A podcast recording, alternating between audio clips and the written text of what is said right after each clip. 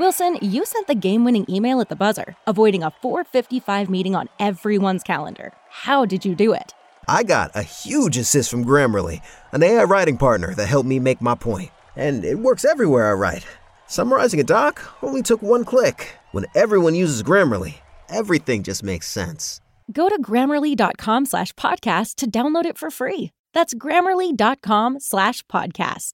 Easier said, done. What's the easiest choice you can make? Window instead of middle seat? Picking a vendor who sends a great gift basket? Outsourcing business tasks you hate? What about selling with Shopify? Whether you're selling a little or a lot, Shopify helps you do your thing, however you cha-ching. Shopify is the global commerce platform that helps you sell at every stage of your business. From the launch your online shop stage to the first real life store stage, all the way to the did we just hit a million orders stage. Shopify's there to help you grow. Whether you're selling scented soap or offering outdoor outfits, Shopify helps you sell. Wherever and whatever you're selling, Shopify's got you covered. Sign up for a $1 per month trial period at shopify.com slash try. Go to shopify.com slash try now to grow your business, no matter what stage you're in. Shopify.com slash try.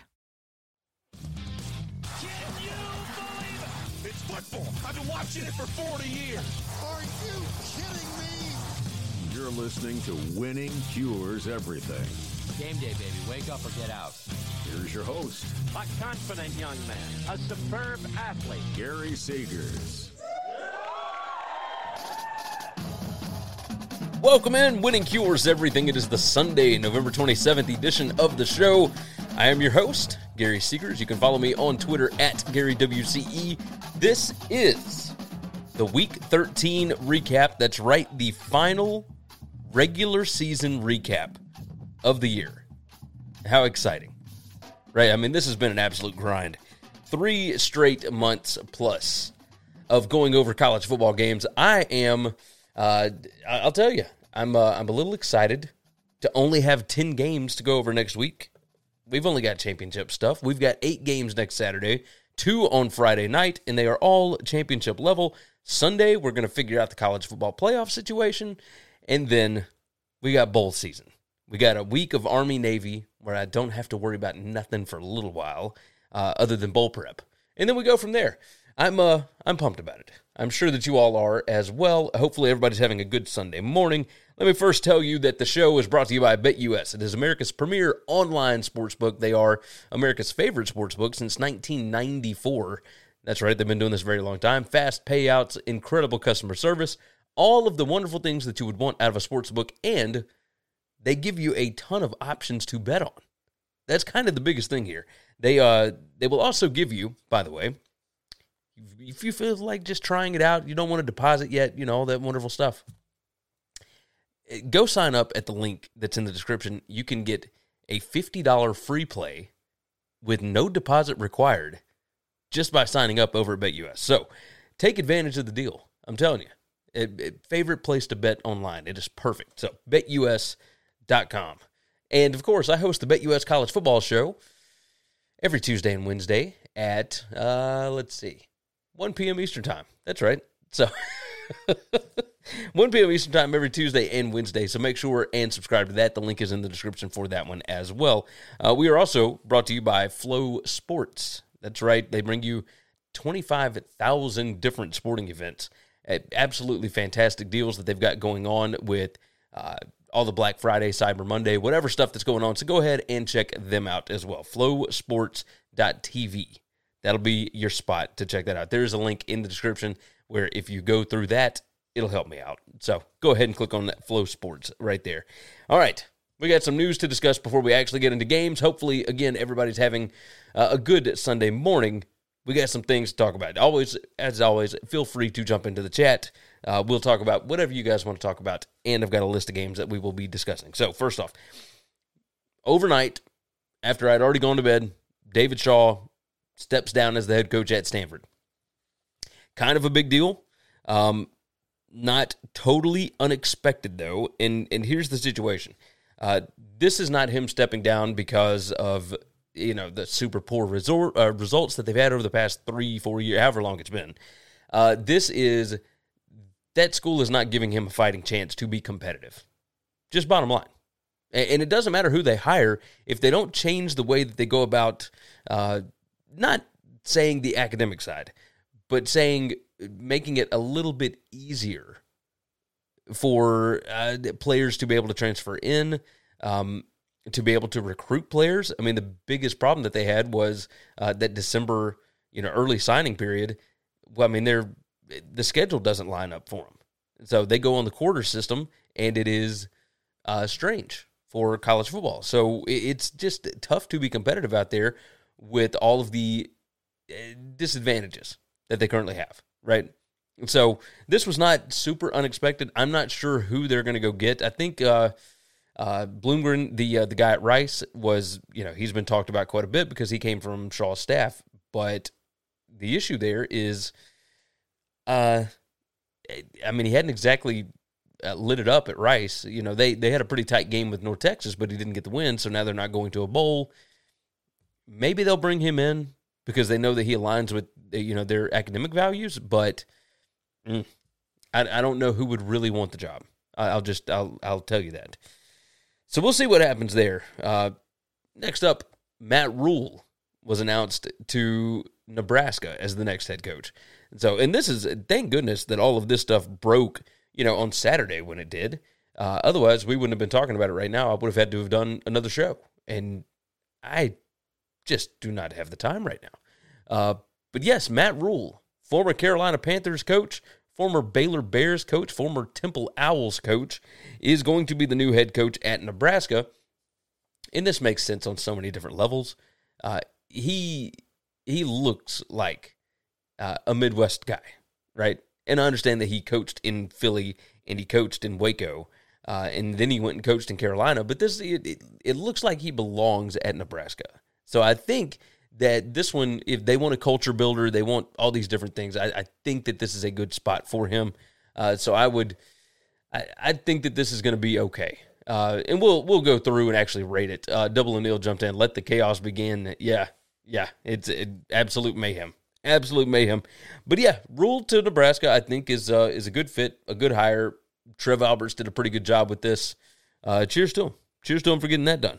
Um, Hugh Freeze to Auburn, it would appear. And I'm a little bit shocked by this one, right? And this is one of the more ridiculous hirings possible. But uh, let me let me tell you that they have not made this official. Auburn has not. Um, Bobby Lowder and Bunch, course, Jimmy Rane, etc. All all the Auburn boosters have been known in the past to leak things to kind of gauge the public's interest on them, right? Uh, so I'm not certain if this was leaked from the Freeze camp or if this was leaked from the Auburn boosters camp. Uh, but either way, it sounded very. When it comes from Pete Thamel, I tend to trust it, right? And not just him, Dennis Dodd over at CBS, etc. Right? There are a lot of big name booster, not big name booster, excuse me, big name uh, reporters that only really go with information that they trust. Those are two of the guys that that do. I trust those guys to be able to give us good information, even when it comes to Hugh Freeze and Auburn, right? But I don't know where this leak is coming from, but it is shocking to the core that Hugh Freeze would be the next head coach at Auburn. Uh, not just because of the way that things have ended this season at Liberty with losses to UConn and New Mexico State. I mean, that was an absolute drubbing yesterday, but forget all of that. It's it's that you felt like they were they were up to something, and and that John Cohen was going to be leading an independent. That he was the guy. This is his coaching search, right? If Hugh Freeze is the head coach, you know that that's not true. Like, eh, there's no way that John Cohen is going to hire that guy. So it immediately just takes the legs out from under your new AD right off the bat. So I, I the hire doesn't make sense to me, like it at all. Uh, but I mean, cheers to him, I guess. Like I, I again, it doesn't make sense. I think he would win there. I think as far as like actually making sense, it, yeah, the, Hugh Freeze and Auburn go together. I mean that that is a perfect fit. Um, but man, I just it, I, until it's made official, like I'm, I'm wary. I'm wary of it. Um, Florida Atlantic. Florida Atlantic fired Willie Taggart, and yeah, this makes sense. Uh, FAU lost in double overtime, I want to say, to Western Kentucky yesterday. It, that's not the reason that he got fired. The reason that he got fired is because FAU should be better than they have been.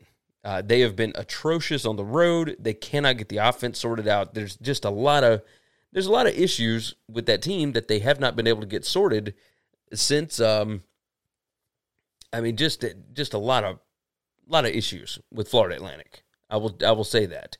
Um, and Willie Taggart is the head of it, and he's had plenty of time to be able to get this thing sorted out. But eh, you can't you can't be losing at home to Western Kentucky. I know I know WKU is a good team, but that's that's an issue. You should be better than not just that, but just uh, five and seven or six and six. This should be a perennial eight win team, sometimes 10 wins, sometimes sometimes six, but not routinely six. You've had plenty of time to build this thing. Um, FAU needs something, some something heading into the AAC. I will say that. Arizona State. Arizona State is hiring Kenny Dillingham, uh, at least according to reports, and he is the Oregon offensive coordinator. He is young. I want to say he's like 32, 33 years old. This one's interesting. I understand that he's got ties to the state. I know that. He's got ties to the school. I know that. Uh, but Kenny Dillingham has only been an offensive play caller for one season at Oregon. And I believe, because Washington won last night, uh, Utah is going to the Pac 12 championship game, not Oregon. Uh, yes, Oregon's offense was good this year do we think? I, I, I want to know who made the hire at Arizona State. I've got questions. Um, sure, this could absolutely work out. Kenny Dillingham could absolutely get the talent in there to have an offense that just goes crazy, right? He's done magnificent things as a play caller at Oregon this year. Uh, yes, he learned under Mike Norvell. He was under Gus Malzahn for a year at Auburn. Uh, there's there's a lot he he was with Norvell at Memphis. He uh, he was with Norvell at Florida State. He was with Gus Malzahn at Auburn, uh, and then he gets his first you know play calling duties at Oregon, and he's done good. He's done really good things. But man, he is really young. Do we? I'm sure that he's a great recruiter. I'm. I want to know about the ties to Arizona State. Like, does he still have all those? Does he know the right people to hire? and just a lot of questions, right? So I, I think it could work out really, really well for the offense. Curious about the defense. We'll we'll see what ends up happening there. Um, the last bit of news before we jump into the games: the Kiffin extension. It appears that Lane Kiffin is going to stay at Ole Miss for an eight-year deal worth nine million dollars per year. Every year after year four has to be covered by the private uh, Ole Miss football group, and I forget what they're called, like Rebel Inc. or whatever it is. But this is strange because in Mississippi, they have a a limit on the length of a contract that you can give to state employees. But they got around that by going through their private company. Interesting, right? That's the way it goes.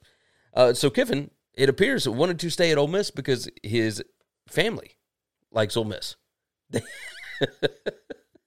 and I was texting with Chris yesterday, and he said, "Well, uh, there's probably something to the idea that Lane Kiffin's kids get to play around on the sideline at Ole Miss, and he probably wouldn't get to do that in any other SEC school." And yeah, I, I guess I could, I could see that. That does make sense to me. So cheers to that. Lane Kiffin staying in Oxford uh, on an eight-year deal. Nine million dollars goes a long way at Oxford, Mississippi. I will tell you that. I will tell you that. All right, let's get after it. We got games to discuss, and we're already 13 minutes into this thing. Game number one. Da-da-da. Michigan 45, Ohio State 23, and what an absolute drubbing this was. Look, Ryan Day, let that man talk smack about him last year, and then let him come into his own house and beat him by three touchdowns. I, there's questions here. There are certainly questions here. Let's go and pull this thing up.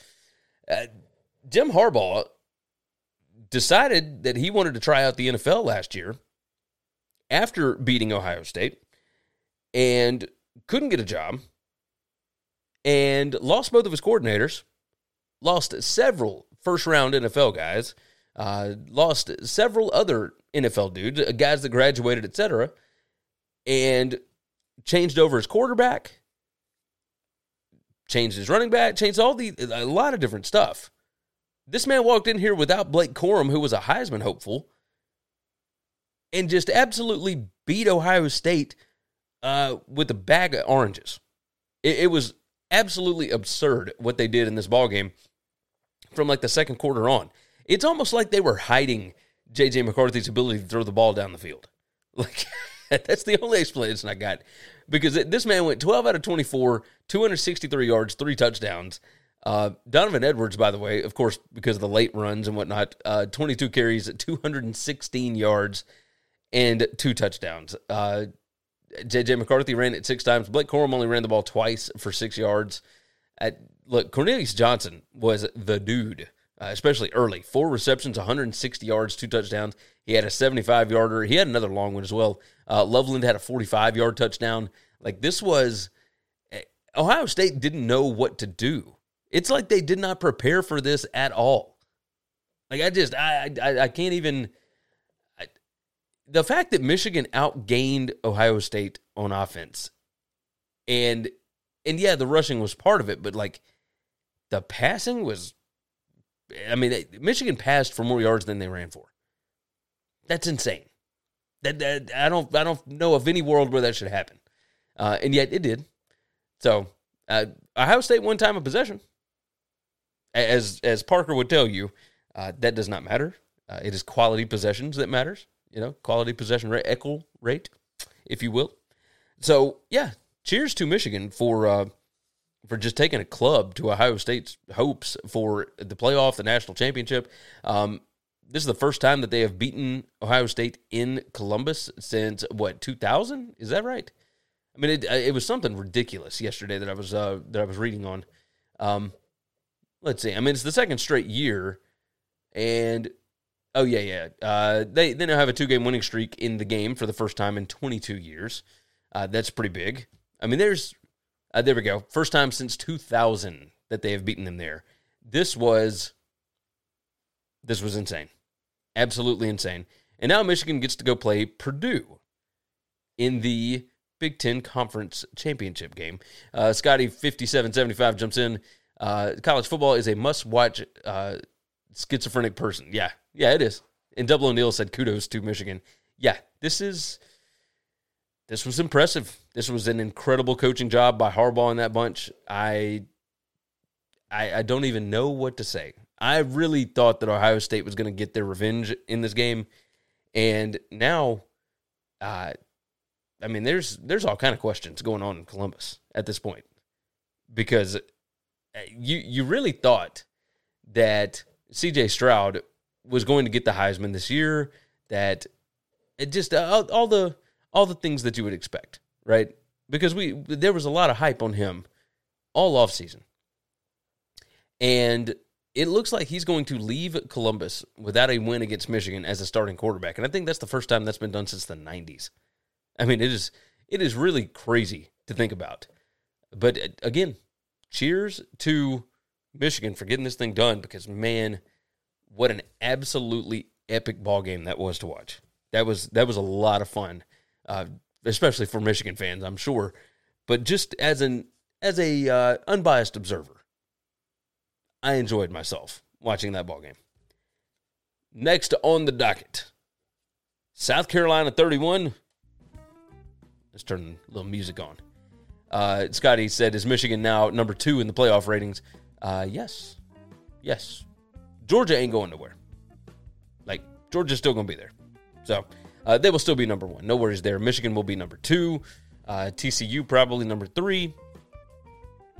USC probably number four. I guess. We'll see. We'll see. All right. South Carolina 31, Clemson 30. And how awesome. How awesome. Uh, South Carolina just continued to get up off the mat. I loved it. Spencer Rattler, this is what I thought we were going to get all season. And it's not that Rattler had like an extraordinary like numbers day, right? Uh, 25 out of 39 for 360 yards, two touchdowns, two picks. Um, the the running game did effectively nothing. 31 rushes for 54 yards. It, this was also, by the way, a special teams day. Like South Carolina forced a couple of fumbles on uh, on kicks, and and that was kind of the change in the game. I mean, it was the way that this thing went back and forth early. Clemson jumped out to that 14 to nothing lead. It kind of looked like it was going to get sideways. Uh, went into the half 23 to 14. Came out in the second half, and yeah, I mean, it just it it kind of blows your mind. Uh, Jaheim Bell had a an early touchdown in the third quarter, and then Will Shipley with 4:35 left uh, made it 30 to 21, and then right back down the field, a 72 yard pass from Spencer Rattler to Antoine Wells Jr., who's the transfer from James Madison that I thought was going to be awesome all year. Uh, I think they call him Juice, Juice Wells, but uh, regardless, this was you know, you start out the game with a pick six. And I I got to tell you, I was a little bit shocked that South Carolina was able to do what they were able to do. And they went down 14 to nothing and it did not phase them. So, and Double O'Neill jumped in. He said, uh, didn't see South Carolina stomping Clemson. Well, I, I don't know that they stomped them. Uh, they won by one point. I, I don't know that that's a stomping. But this was certainly uh, this was interesting, right? They they did finally stop them in the fourth quarter. It, Clemson did not score a point in the fourth, but this, if you look at the the plays, you know, Clemson uh, fumbled a kick, they threw an interception. Like, just late in that game, they just did not have the poise, and South Carolina did. Like once South Carolina went up on them, Clemson went three and out. They went two plays interception, five plays punt, and then they fumbled a kick. I mean, there you go. Like this, this Clemson team we knew was not great anyway. Uh, but to have South Carolina, which by the way, uh, you would not believe the amount of people that were making fun of me about picking South Carolina to go eight and four after that loss to Missouri. Like in the preseason, I picked South Carolina to go eight and four, and then they lost at home to Missouri. And people, oh, this is this is ridiculous. What a crazy pick. Like, well, look now. You know, college football's nuts, man. Like absolutely nuts. Cheers to Spencer Rattler. That was an awesome, awesome performance. Uh, again, it was not like Herculean. It wasn't the best performance you'll ever see from a quarterback, but it was really good. It was certainly better than what DJ Uiagalelei did. He was eight out of nine. Uh, excuse me, eight out of twenty-nine for ninety-nine yards, one touchdown, one interception. Will Shipley did his best to keep them in it, 15 carries, 132. Uh, Scotty jumps in. I thought you were crazy. Yeah, uh, but here we are, South Carolina, eight wins. Who'd have thunk it? Who'd have thunk it? Um, Clemson just they're they're gonna have to they're gonna do something with their staff. It would not shock me to see Jeff Scott back on staff. Absolutely would not shock me at all. Not in the slightest. Not in the slightest. All right, we're gonna move off of that one. Let's uh hey let's jump into this question right quick. Uh, there may not be a question. Cason Cheney, Cheney, Cheney. I hope I'm saying that right. Sorry, buddy. Uh, my top three Heisman: Bijan Robinson, Caleb Williams, Max Duggan. The Heisman is supposed to go to the best player, and those three are the best players on their teams. Um, I would venture to say that Bryce Young should be included in that. Um, if you're going to include Bijan, you got to include Bryce. I think uh, Caleb Williams. Caleb Williams is going to win the thing. Like he's if you watched that Notre Dame game last night, and we're going to talk about it in a minute, uh, that was absolutely absurd. I mean, just what what he did against Notre Dame was uncanny, just ridiculous. Uh, Scotty said DJ has to go. I don't know that I necessarily agree with that. Um, I just think you probably need somebody else to start, and maybe DJ could sit behind. But it's it's really like, does DJ want to stay there and try and develop, or does he think he's not going to develop because he hasn't in two years? Like, he he played a lot better uh, throughout this season. His overall numbers are better, but eh, like this is it, it's it's not gone well. I will say that it has not gone well for DJ there. I would imagine he's going to transfer back over to California somewhere, uh, maybe UCLA. We'll see. We'll see what he ends up doing. But moving along, let's write this down. Texas A&M 38, LSU 25. This is I, I don't even I don't know what to say about this ball game. I mean, I watched this and I it still doesn't make sense to me. Right? Uh Achane, De'Von Achane ran 38 times for 215 yards. The uh, the Daniels kid that came in behind him ran four times for 39 yards. I I mean Conner Weigman only had to throw the ball 18 times against LSU's defense. Like I, this is this is mayhem. Like LSU had a, a chance to be the first two loss playoff team. All they had to do was go in and beat Georgia next week, and they were set up. And now I don't think you can get there with at a nine and three record. Um, as Scotty said, I bet LSU uh, thought Texas A&M was a total shipwreck. Well, yeah, and and they were. I mean, Texas A&M was a train wreck, a car wreck, all of that tied into one thing. Like they have been all season. But you still have to come out prepared to play the game, and they just didn't do that at all. Uh, Jayden Daniels, 21 out of 35 for 189 yards. Uh, he 12 carries, 84 yards. John Emery had nine carries for 55 yards and three touchdowns. If the guy's averaging a touchdown uh, every third time that he touches the ball, you should probably give it to him more than nine times. Uh, Noah Cain had 11 carries, 48 yards. Like I just, it, and this is not me nitpicking on who they decided to run with, right? Uh, they still ran for 187 yards. Uh, the shocking part to me is that they did not slow down Texas A&M. A&M outgained them 429 to 384, and uh, the way that this thing went late, I mean, it really should have been worse, right? Like I, I don't know how if you're Brian Kelly, you don't come out uh, ready to go in this one. That that's the that's the issue that I got. I mean, this was 17 to 17, and you had that one fumbled touchdown, and I just, I mean, we'll see, we'll see what ends up happening here. But cheers to Texas A&M. I mean, they got back to five and seven. This is something to hang their hat on. This was the Super Bowl for them because they do not have uh, a bowl game to play for. I, I, mean, I guess maybe they can make it if, uh, and I don't know what all happened with the five and seven or five and six teams last night.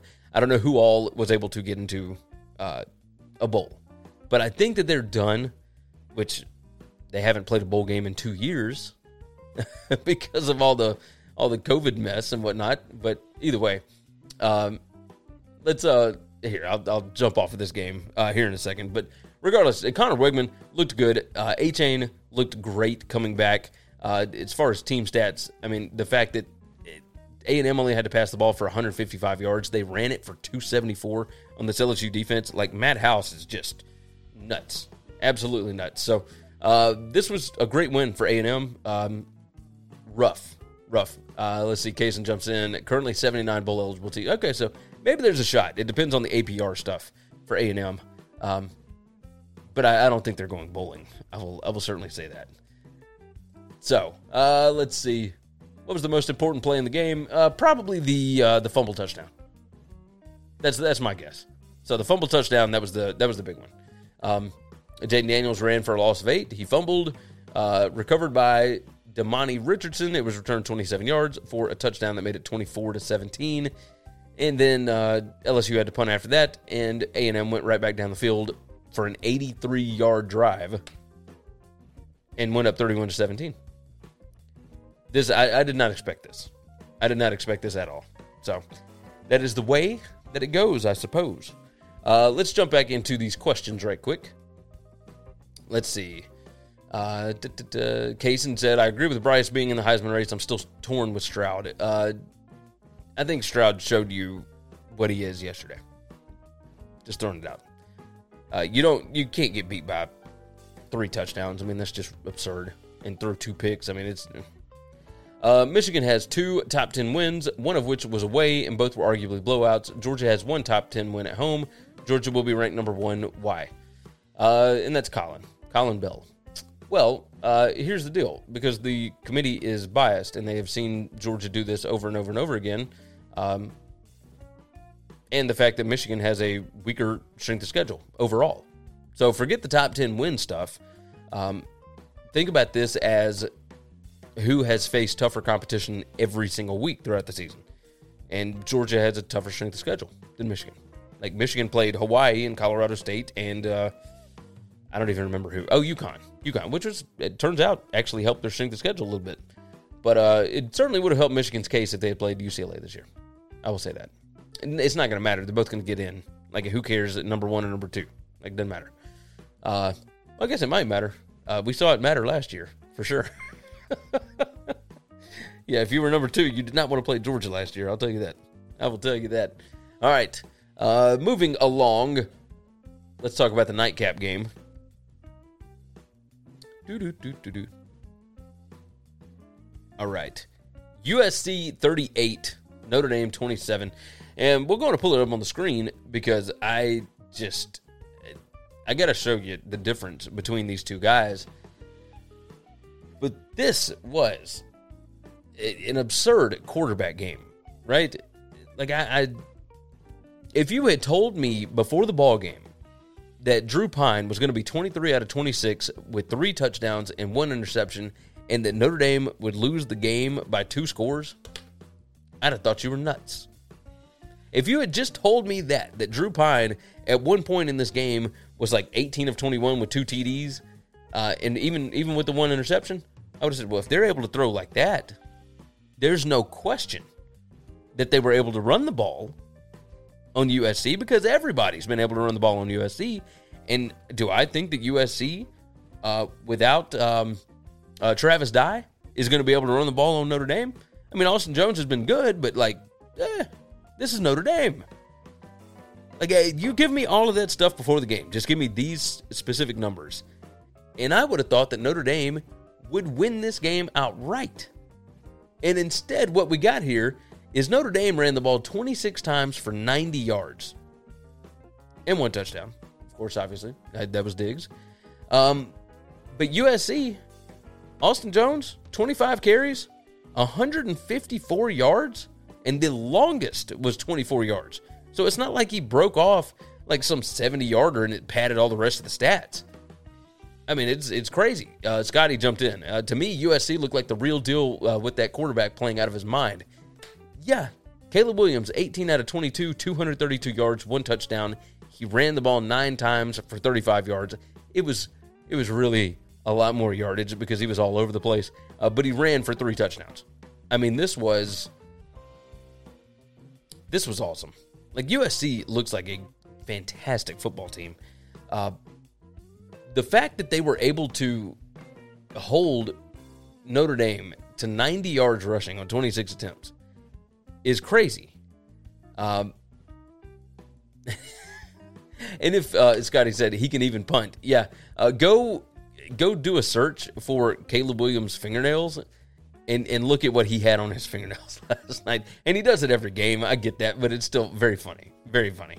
Um, this was, I, I will tell you, Notre Dame looked good even in defeat, but the way that this game went, especially early, just right out of the gate, USC getting a touchdown, eight plays, 75 yards, right down the teeth of the defense.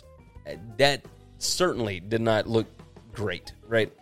Uh, USC then comes out, kicks a field goal after Notre Dame goes three and out, and it's 10 to nothing right off the bat. Uh, Notre Dame turns the ball over on downs. Uh, and that one got down to, yeah, the USC 27. They thought on fourth and one they'd be able to get it. It did not, uh, did not happen for them. Uh, now they did end up scoring there, but I mean it was 17 to seven at the end of the first half. immediate fumble in the uh, yeah in the third quarter, and it makes it twenty four to seven. And there's just no way to recover from that. So Notre Dame had to th- uh, had to start throwing the football. I mean, you see what ended up happening here. It became a score fest in the second half 24 to 7, 24 14, 31 to 14, 31 21. Uh, interception leads to more USC points. I mean, this is it. Let, us talk about the turnover situation. Um, you got two Notre Dame turnovers that both led to points. Like that's it's kind of a big deal, right? Like it continues to happen for USC time and time again. At one point, do do we actually think that it is sustainable for USC? Is there a point? Like I, I'm I'm not certain anymore. Uh, Scotty said, "Who is playing in the Pac-12 championship?" Uh, if I'm not mistaken, since Washington won last night, that means that USC gets to play against Utah again. So the one team that beat them, uh, they get to play in Las Vegas. So tossing it out there, tossing it out. All right, let's uh let's take a brief ad real quick. Let's take a slight break. Um, we will be back on the other side with Florida State, Florida, Tulane, Cincinnati, NC State, North Carolina, Oregon State, Oregon, et cetera, et cetera. We got a lot to get through uh, in a very short amount of time. So let's hit it on the other side. Let's check out some things you should know about. College football is back, and BetUS TV has you covered. Every Tuesday and Wednesday at 1 p.m. Eastern, we've got expert game analysis to help you make informed decisions before kickoff, only on the BetUS TV College Football Channel. Visit winningcureseverything.com to find everything you need to know about us, including full shows in video or podcast form, gambling picks, merch, the gear we use, and more. If you want more content from me, Gary, visit betustv.com. I host the How to Gamble on Sports show and from August through January, the BetUS College Football show. You can subscribe to both on YouTube. If you haven't already, subscribe to the podcast on Apple, Spotify, or whatever's your favorite podcast app. And if your app allows it, leave a five star written review. Visit the Winning Cures Everything web store to get all kinds of football shirts, hats, hoodies, mugs, and more. Visit winningcureseverything.com slash store to see what all we've added. And now, back to the show. All right. Uh, well, as we were going through that, uh, it appears that Wisconsin is going to name Cincinnati's Luke Fickell as their next head coach. I would have sworn it was going to be Jim Leonhard. A fantastic hire by Wisconsin. Like uh, Pete Thamel just released that information. Um, that's a a gigantic deal. Uh, just I, I haven't even gotten time to process this. Um, but yeah, this is uh, that's huge. That is that's massive. So I I'm shocked that uh, that Luke Fickell decided to leave Cincy for Wisconsin as they're about to head into the Big Twelve. Like did did not expect that at all. I I I really felt like he was, um, I don't know. uh, let's see. Let's see. So yeah, Luke Fickell to Wisconsin. It appears that that deal is about to be done, and we're going to see some more crazy stuff happen. Like I hope that you guys are ready. Who, who do you think got the better job? You guys can tell me in the chat. Uh, do you think that uh, Wisconsin had a better hire with Luke Fickell or Nebraska did with Matt Rhule? What do you think is the better hire? I'm I'm very curious here. Um, Scotty jumped in and said Washington is playing so well. Uh, he was kind of shocked that Utah is going to the Pac-12 title game. Um, that's the way it goes, though. If you're if you're Washington, you can't go on the road and lose to Arizona State, and they did earlier. Let's see. Start our music back up. Let's fire into these ball games because we got to roll through them quick. Florida State 45, Florida 38. Now, this one, just going to pull it up on our screen here. The the numbers from Anthony Richardson. This man was five out of seven for like 152 yards or whatever, and three touchdowns at one point in this game, and he ended nine of 27. Uh, Scotty thinks Nebraska got the better hire. Uh, Anthony Richardson is an enigma. Like, he was throwing the ball so well early, and then nothing. He was five out of seven to start. He was five out of 17 at one point, ended nine of 27. Uh, that's not great. They're not super efficient. And that's the reason why I thought that, that Florida State was just going to blow them out.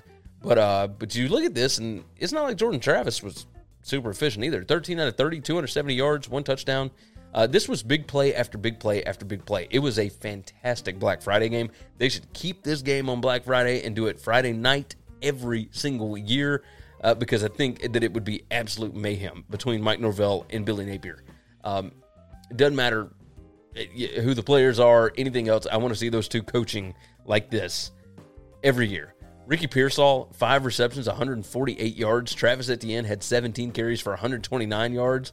Uh, let's see, uh, Trey Benson, 20 carries, 111, uh, two receptions, 51 yards. I mean, just insane. Scotty said Anthony Richardson and Spencer Rattler from the same quarterback school. Yeah, it's where, it, in one instance, they look like they could be the greatest quarterback that's ever walked on the planet. And then you turn around to the next drive, and it looks like they've never played football. It's like they've never tried to throw the thing. It is the most mind blowing stuff with with these two quarterbacks. Uh, but Anthony Richardson again, like explosive plays. Like he was able to make exciting, big time things happen, and it just wasn't enough at the end. But man, like what an absolute dynamite football game. Uh, Jordan Travis was awesome. Uh, 15 carries, by the way, for him for 83 yards and two touchdowns. This was, I can't even begin to like yeah, Scotty said schizophrenic. That's what this game was. That's how it felt. I mean, it's just big play after big play after big play. And I thought that Florida State had a chance when they went up 38 to 24 to like really put their foot down on this thing the way that they've been doing to all of the other opponents that they've played. And I'll tell you, I thought it was weird that they were favored by nine and then nine and a half, and it never went past nine and a half, even though every other podcast that I listened to after our show on BetUS, every one of them gave out Florida State as a pick. And the line didn't move. And I said, okay. Okay, something's weird. Because there was a lot of movement. There was a lot of uh, money that was coming in on Florida State, and they never moved it to 10. Shocking. Shocking. I feel Florida State should have won by more. I, I feel like. But Instead, uh, this was a tight, tight, tight ball game. Uh, Florida State, by the way, uh, scored 17 points in the third quarter and then only seven in the fourth. So allowed Florida to hang around a little longer than they planned. But what a hell of a year for Mike Norvell. Nine and three for Florida State. Um, that's big. That's just that's massive. That is absolutely massive. Uh, let me tell you right quick about Valtameri Surf Company. There's a link in the description below. You can go and check them out. ValtameriSurfCo.com. Use the promo code Gary10. You get 10% off your order. These guys have college town apparel. So, like Tuscaloosa Surf Company, um, Tallahassee Surf Company, etc. Right? For Florida State. Like, if you're a Florida State fan, obviously. Florida, Gainesville Surf Company. Like, it, they've got, in fact, like fantastic shirts uh, that are super comfortable. The, the material feels great. I've got two of them. I'm a big fan. You should go and check them out. At least give them a website visit. And it's valtamerisurfco.com. Uh, use the promo code Gary10 to get 10% off of your order. Scotty jumped in. I bet Florida State and LSU. Uh, so this is why I work for a living. Yeah, I, I, can understand it. I can understand it. Think about that. Those are two of the more schizophrenic teams of the entire season Florida State and LSU. You remember what happened on Labor Day weekend. All right, moving along. We got to move to the AAC. Tulane 27, Cincinnati 24. And William Arata jumps in. Uh, he says Tulane versus UCF in AAC championship winner uh, plays LSU in the Cotton Bowl. Certainly seems like it. Certainly looks like it right now. Uh, that's what I would imagine is going to happen anyway. But let's see. Let's toss over to this Tulane game. Let's talk about what happened in Cincinnati. Of course, before Luke Fickell uh, decided to leave. There you go. No, there's more people watching now, but Uh, Luke Fickell uh, has uh, has decided to take the Wisconsin job. It would appear, uh, as reported on by Pete Thamel over at ESPN. So, cheers to Thamel for getting that job. Uh, Evan Prater had to start for Cincinnati. That is uh, certainly not something that you wanted to see. Although there were a lot of Cincinnati fans that were clamoring for him pretty much all year. He was a highly rated recruit coming in, but there had to have been a reason why Ben Bryant had been starting all season, right? And you saw it in this game. Prater was 10 out of 26 passing for 102 yards. He did run the ball 18 times for 83 yards. A lot of that was scrambles, stuff to just get out of the pocket, etc. Uh, but he's he's got obvious athleticism. He's got a little bit of zip on the ball, but it did not turn into like a great afternoon passing for sure. 10 out of 26, 102 yards and one pick is not great. Uh, Michael Pratt, you know, 13 out of 22, uh, 162 yards, one touchdown. You know, ran the ball nine times for 30 yards. The the biggest thing, and I said this on the Bet US show, was I expected Tyjae Spears to have a massive game, like a really big game. And he ran the ball 35 times for 181 yards, two touchdowns. Cincinnati could not stop him, couldn't do anything with him. This was uh, really this ball game was about the the Tulane defense. Like that's that's what this was. Um, you look at the play by play, and you see what ended up happening towards the end here. Um, Cincinnati scored a touchdown to go up 24 to 20. And immediately, Tulane goes right back down the field. But Cincinnati has two more opportunities to move the football. And instead, they go three and out, three plays, negative four yards. And then the next one, four plays, negative five yards. And then Tulane just kneels it out. This was great for Willie Fritz and Bunch. And I would imagine that Fritz is probably going to have a new job soon uh, whether it's Georgia Tech or somewhere, right? I, I, think that this is the time for him to be headed on uh, to bigger and, and greener pastures, which I don't know that you can get more green than the green wave, but regardless, I I love Tulane. I think Willie Fritz would do fantastic at a bigger job. Uh, if he stays at Tulane, I think that he can continue having seasons like this. Now, I don't know that he's going to have 10 and 2 seasons that frequently, but let's just for a second, think about the fact that this team went 2 and 10 last year because they were basically living out of a suitcase for most of the year because they were displaced by a hurricane. And and instead, you know, they go 2 and 10 last year. This year they go 10 and 2 with effectively the same bunch. They got the same guys. It's just they got rid of the offensive coordinator. He went over to Georgia Tech. Cheers, Chip Long. Uh, this this was a remarkable turnaround from Tulane. Cincinnati, another great year, nine and three. Uh, but I'm curious what Cincy, uh, what Cincy is going to be without Luke Fickell. That is what I'm the most curious about. Let's uh, let's rapid fire some of these. William jumps in. I think Fritz stays. You might be right about that. Uh, we'll see. Scotty said Tulane will beat UCF. UCF defense looked terrible. I wouldn't necessarily bet on that. We've already seen this game once before. The issue here would be uh, Tulane is not great against mobile quarterbacks, as you saw from Prater. Um, and if Plumlee is even half of what he has been, that they will give Tulane some problems. Uh, the issue will be whether or not UCF turns the ball over. I'm thinking that they probably will. So we'll see. We'll see. I like this Tulane defense. I like them. I, I would think that they will probably win that game at home, and then they will go to uh, the Cotton Bowl, and probably going to be against uh, LSU. Uh, but if LSU loses the fourth game, I don't know what you do then. We'll figure it out. Uh, William jumps in. Plumlee is strong. He is strong. He is definitely strong. Uh, but we'll see what happens against Tulane. We'll see. Uh, he already had a good day against Tulane not that long ago. Um, regardless, regardless, let's move on. Let's move along. We got games to hit.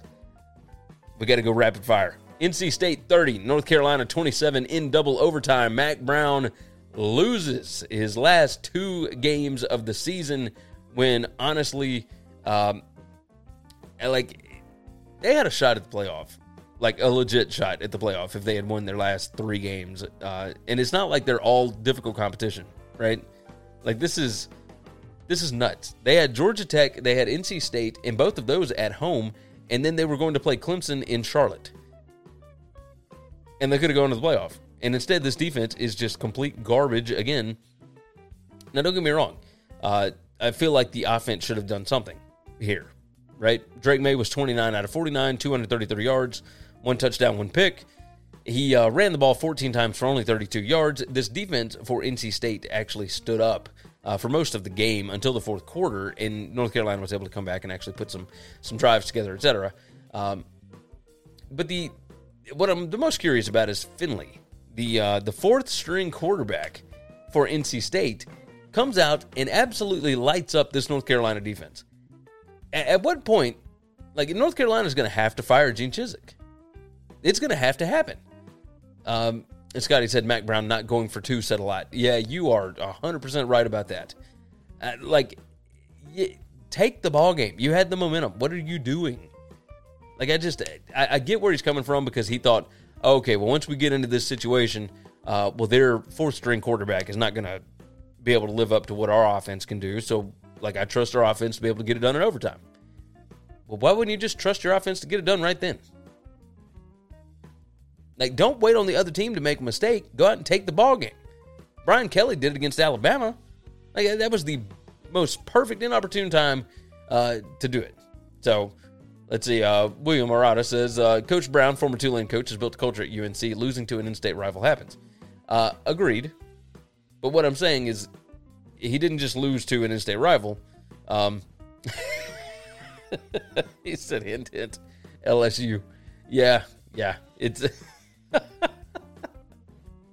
well, that would be something if we end up with the Tulane and LSU in the uh, in the Cotton Bowl.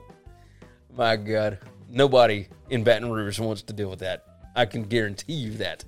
Uh, so so Finley, the fourth string quarterback for NC State, goes 27 out of 40 for 271 yards and two touchdowns. Um, and he basically outplays Drake Maye.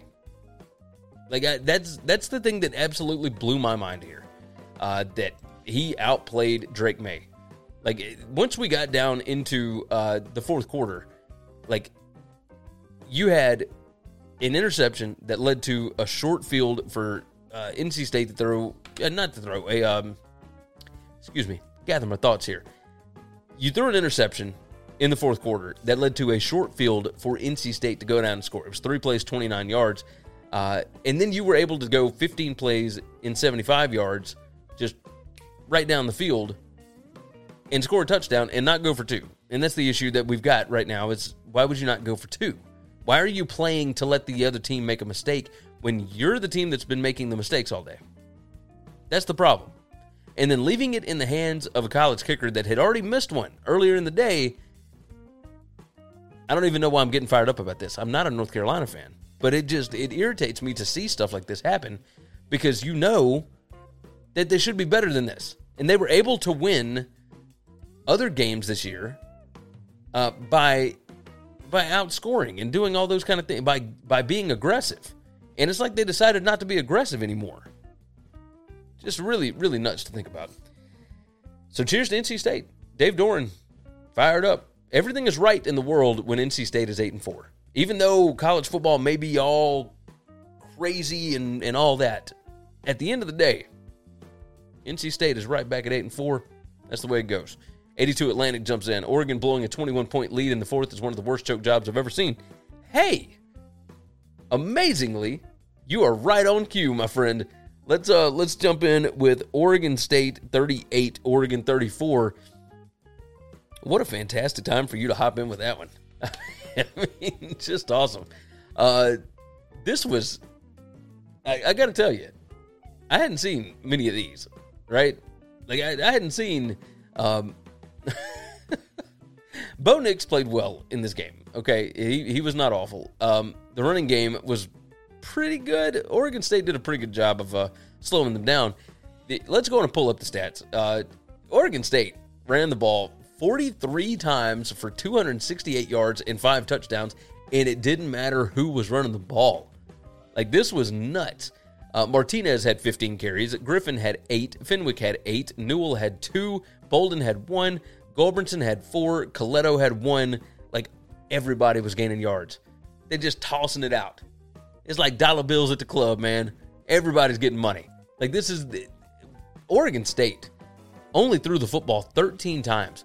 Oregon could not stop him. Uh, Dan Lanning had to be absolutely vomiting all over the place. and he, I'm sure he will be when he goes back and watches this tape because that is absurd. Absolutely absurd. Why on earth is Oregon uh, throwing the ball 41 times? Like, especially early. Like, if you have that big of a lead, what are you doing? Like, it made zero sense to me. Uh, looking at the play-by-play here, uh, this was this thing got up to uh, 31 to 10. 31 to 10, and that was with let's see, 446 left in the third quarter. Like, what is happening? What is happening to Oregon? You had to have this game. And you give up 28 consecutive points. Like, I just, uh. Um, Link Price said Oregon State prevented us from potentially seeing Georgia smoke Oregon again. I don't think that was going to happen because of the uh, the Washington loss, but regardless, like yes, uh, this I just I I can't uh, for the life of me understand. Like you went up thirty one to ten, and then Oregon State outscored you twenty eight to three in the final eighteen minutes of the ball game, and it was like you know, fumbles and turnover on downs and I can't I, I don't know why. I don't know I don't understand what Oregon was doing. Uh, they went up 34 to 17 on a field goal and immediately Oregon State comes back down the field after a, a kickoff return, three plays, 36 yards, touchdown, right? And then Oregon runs a minute off the clock and it's 34 to 24 and they give the ball back two plays, two yards, touchdown, 34 31. And then Oregon, like, they're at their own 29 yard line. And you've got a lead. Why would you go for it? Like, I, I understand, again, being aggressive it's a whole different deal, right? We talked about this with Mack Brown just in the last game. Why? What is the point? Like, kick the ball back to him. I understand that you don't think you're going to be able to get a stop, but at least make them like do. The, I, I I get where he was coming from. I understand it, but man, you got to do something. You can't be doing this. This is absurd. Absolutely absurd. Uh, 82 Atlantic jumps in and says it won't be Texas. Is Oregon the leading favorite for Quinn Ewers? uh, no, I don't know who is going to get uh, Quinn Ewers. Um, I don't think it will be Oregon, right? So I, I don't I don't think Quinn is is leaving. I think Quinn is going to be just fine. So he'll he'll stay. He will be the starter for one year, and then we'll move on from there. So it'll be good. So yes, Oregon falls to nine and three. Oregon State rises to nine and three. What a an incredible coaching job by Jonathan Smith. Just awesome. Like he, Jonathan Smith is great, absolutely great. And if he doesn't leave for another job, it'll be an absolute miracle for Oregon State. Absolute miracle. Uh, Scotty said, please don't talk about Kentucky or Louisville. Uh, it was pitiful. Actually, I don't have that on my list, but I was going to at least hit on it. And so, let's uh here, let's do this. Let's do this. Mississippi State 24, Ole Miss 22. Let's talk about that one. Uh, and I've got I've got to write my times down, but it appears to me that I'm running out of time today. So I may not have the time that I want. Mississippi State 24, Ole Miss 22 in the Egg Bowl. And this one, of course, was overshadowed quite a bit by all of the mess that was going on with Lane Kiffin whether or not he was going to take the Auburn job, etc. Uh, there was all these distractions for the Ole Miss football team. At the end of the day, uh, the issue is that Ole Miss was not able to run on Mississippi State. Uh, these two teams, like Mississippi State, outran or outrushed Ole Miss. That's how ridiculous this was. Like, and Ole Miss uh, threw the ball better than State did. So Jackson Dart, 30 out of 38, 250 yards, two touchdowns. Will Rogers, 27 out of 39, 239, and two touchdowns and one interception. But you look at the rushing numbers, and State ran it 37 times for 97 yards. Ole Miss ran it 39 times for 78 yards, but Ole Miss had no touchdowns on the runs. This was an incredible back and forth game that was a lot of fun to watch because it felt like Ole Miss, like when they went up 16 to 7, it felt like they have got this one. Right? This is that's how the ball game is. Right? It, they're just going to run over. They, they're able to throw the ball as well. They've got they're being successful everywhere. And then it just stopped. Neither team did anything in the third quarter. You get to the fourth quarter, and uh, and it was just a different ball game. Like State is the better team. So touchdown for State made it 24 to 16. Ole Miss fumbles. Uh, Mississippi State fumbles immediately. Ole Miss drives 15 plays, 99 yards. Like the fact that that Mississippi State was about to score and fumble the ball, and Ole Miss was lucky enough to get it, uh, and then take that thing all the way back down. They missed the two point conversion.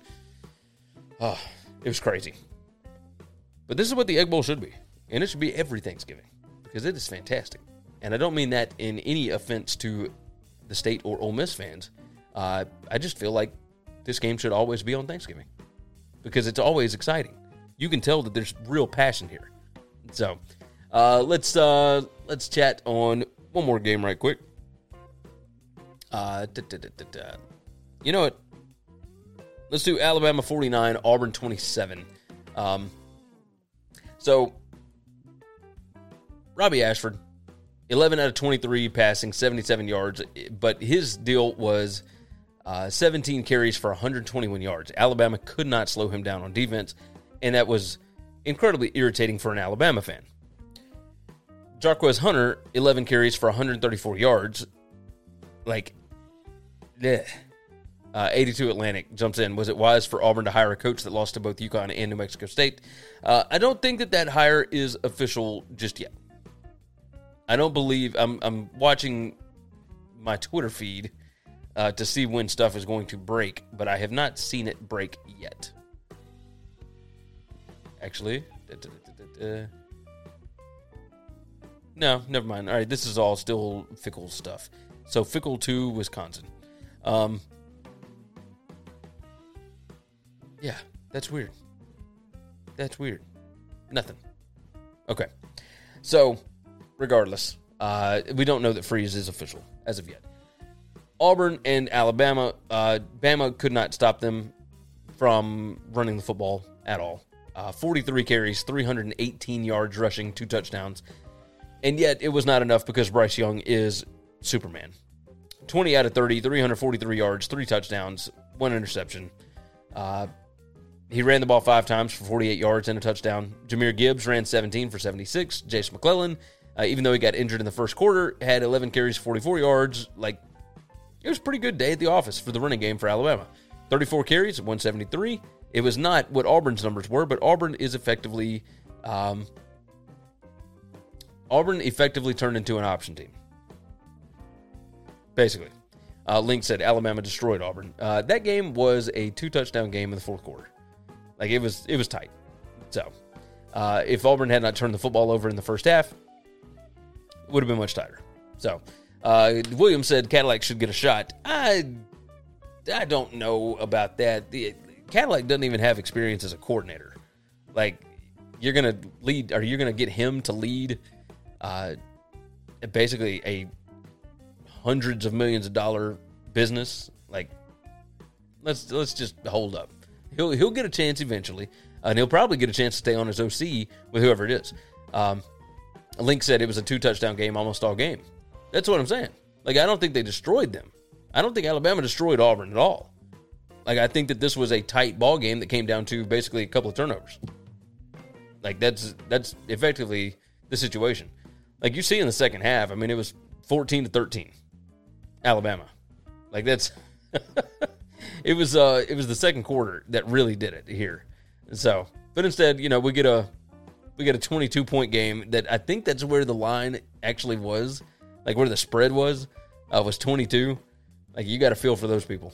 Uh, all those people that ended up betting Auburn at like plus 21 and a half. Yee. That's got to sting. That one's got to sting. But that's the way it goes. Uh, let's hit. Hey, you know what? Uh, you know, we're not going to do another ad. We're just going to roll through.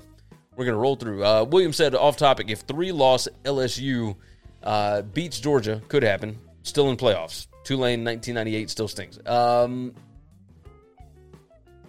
no. LSU with three losses uh, does not get into the playoff. Like, no chance. Uh, but Georgia will still get into the playoff, even if they lose to LSU. I, I would almost guarantee that. Guarantee. Uh, let's see. I was going to do these two as like separate games, but you know we're not going to do segments for these. Let's just let's start chatting. Let's figure this out. Uh, Missouri 29, Arkansas 27. Um, this was a fun, fun ball game. Uh, Brady Cook was pretty awesome in this game. 16 out of 26, 242 yards.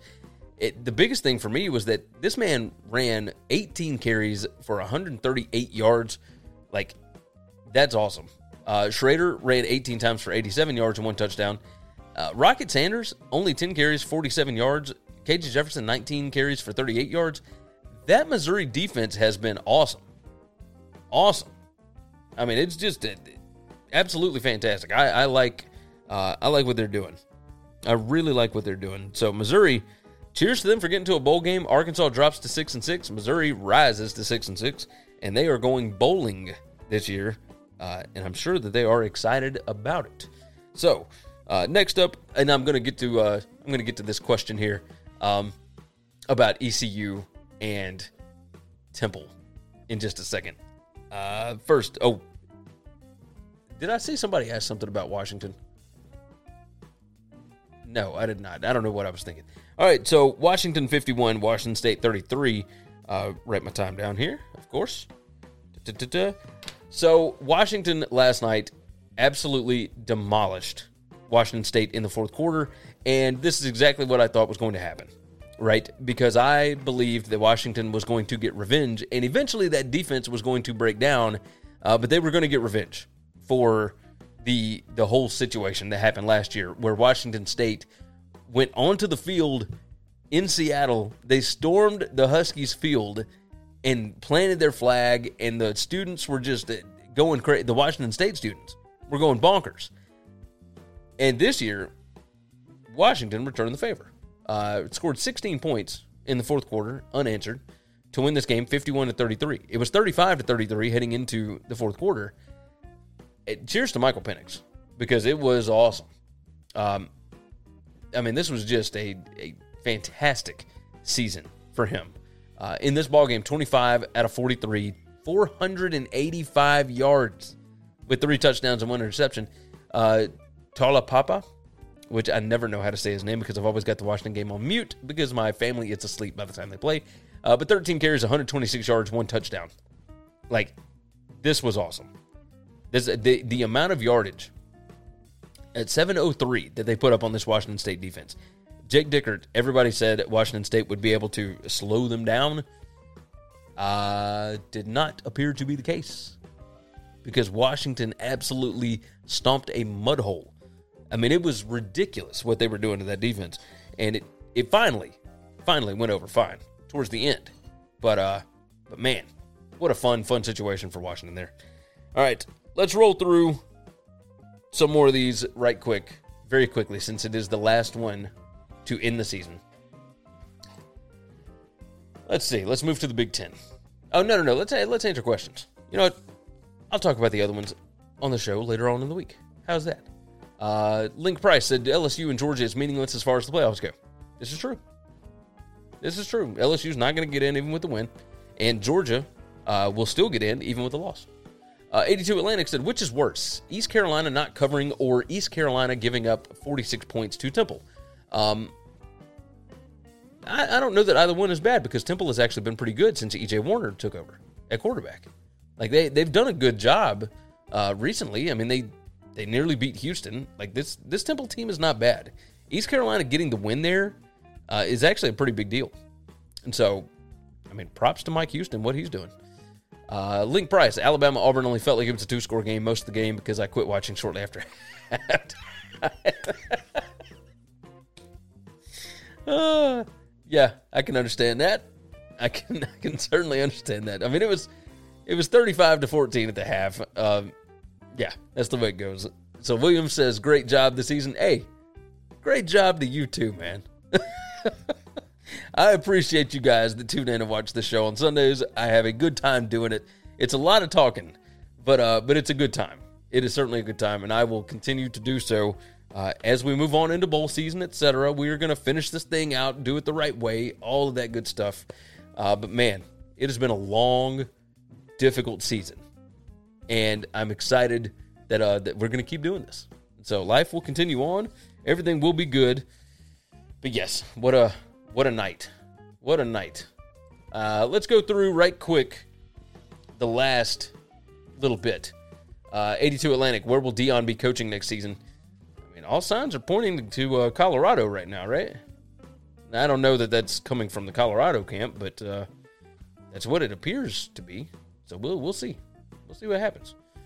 All right. Um, Let's do the Big Ten. I don't think we've actually talked about that yet. Nebraska 24 to 17 over Iowa, and we know what that means. Iowa will not be. William jumps in. JSU, yeah. Deion will probably be at Jackson State next year, I guess, but who knows? Uh, Nebraska 24 to 17 over Iowa. That means that Iowa will not be in the Big Ten title game. All they had to do was beat uh, lowly Nebraska, who was only three wins um, when they were coming into this game, and they couldn't beat them at home in Kinnick ridiculous. So, with Iowa losing, that meant that Purdue had an opportunity here, and Purdue, all they had to do was beat Indiana, who is another four-win team, and yeah, I uh, Purdue is going to go play Michigan now. So cheers to the Big Ten. Minnesota, big win over Wisconsin, 23 to 16. Uh, Wisconsin chose to hire Luke Fickell instead of Jim Leonhard. I'm a little shocked that Fickell took the job, but uh, Leonhard who knows where he's going to end up? Uh, I mean, there ain't no telling. But what what they were doing in that ball game, I, I just have no idea. Uh, Illinois just stomped Northwestern. Uh, Northwestern beat Nebraska to start the season and then lost every single game after. That's insane.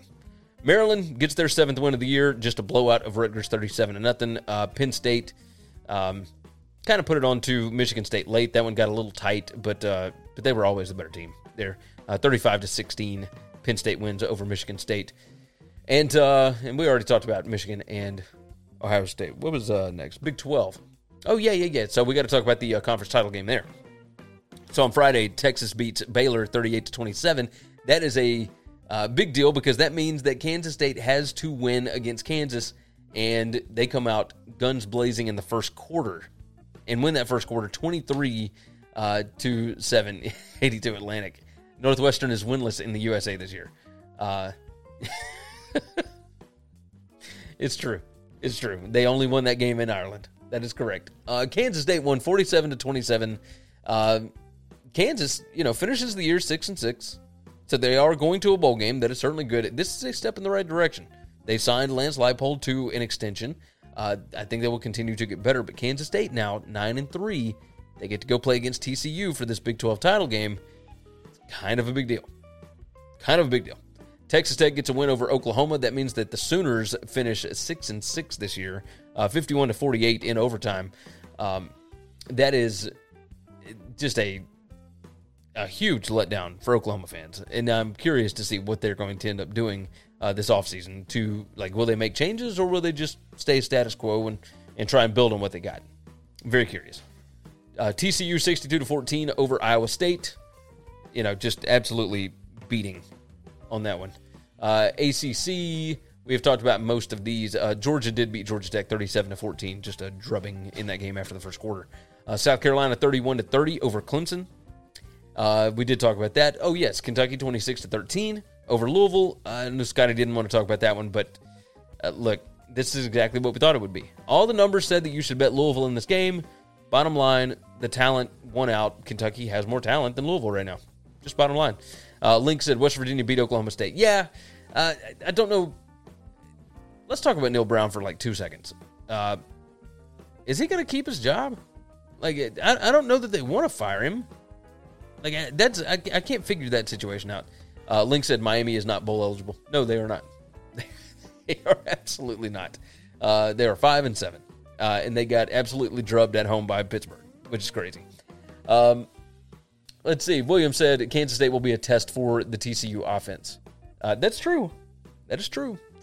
Kansas State, uh, healthy quarterbacks and whatnot, they will be very difficult for TCU, I think. Uh, Duke gets a win over Wake Forest, completing another gigantic turnaround, and maybe the biggest P5 turnaround that we've seen. Um, but they go from I think it was three and nine last year, or may have been four and eight. Uh, and Mike Elko takes them to eight wins in his first year. Gets a win over Wake Forest, thirty-four to thirty-one. Like this is this is a big deal for Duke.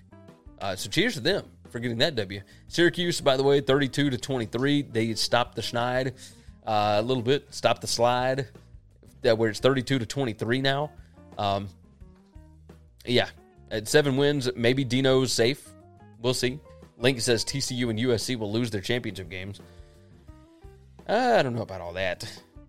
Although it would absolutely blow a lot of things up, I'll tell you that. So I, I don't know. Uh, TCU would probably still get in at this point. Like they, they went 12 and 0, they'll probably still get in. Um, all right, we'll hit the Pac 12 right quick. Oh, oh, let's do uh, the Sun Belt. Let's do the Sun Belt right quick. That's the one that I really want to hit because this one went crazy. Um, 82 Atlantic said, uh, I said last month in the chat that South Carolina could go 9 and 3, and I was off by one game. Yeah, no, I, I said in August that they would go 8 and 4, and people thought I was nuts. So I understand where you're coming from. Like, this team should have been this good all year. They, they shouldn't have lost to Missouri. Uh, they shouldn't have lost to uh, some of the other, oh, Florida. The way that, that was just abysmal. All right, so Sunbelt. James Madison wins 47 to 7 over Coastal. Uh, Jamey Chadwell, I think, is going to take the Georgia Tech job. I think. I mean, it could be Willie Fritz. I don't know. Georgia Tech is that's a that's a weird situation. Um, but we'll see. So Coastal is still going to the Sun Belt Championship game, but who are they going to play, Gary? Well, South Alabama beat Old Dominion, so that got them to 10 and 2 and 7 and 1 in the conference. However, they needed Troy to lose to Arkansas State and Arkansas State was up in this game. They were up uh, 19 to 14 going into the fourth quarter, and the Red Wolves gave up 34 consecutive points in the fourth quarter to lose that game 48 to 19, and that was at home. That was absolutely at home. So, ay, yay, yay. Uh, Louisiana got to bowl eligibility. App State did not because they lost to Georgia Southern in overtime. Um, yeah, Georgia Southern gets to go to a bowl, and App State does not. So in a year where App State goes to Kyle Field and beat Texas A&M, they still do not even make a bowl game because they've got two FCS wins. Only one of them can count. Uh, let's see, 82. No, uh, Link Price said they've been trying to find a reason to exclude TCU all year. Well, maybe. Maybe. We'll see. All right, let's stop the music. Let's go on and end this thing.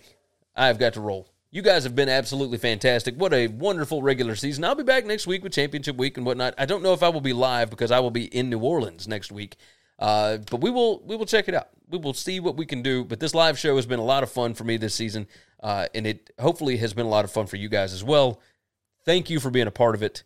Uh, go over to BetUS, go to the BetUS College Football Show, go check out Valtamari Surf Company, check out FloSports. All of that stuff is linked in the description.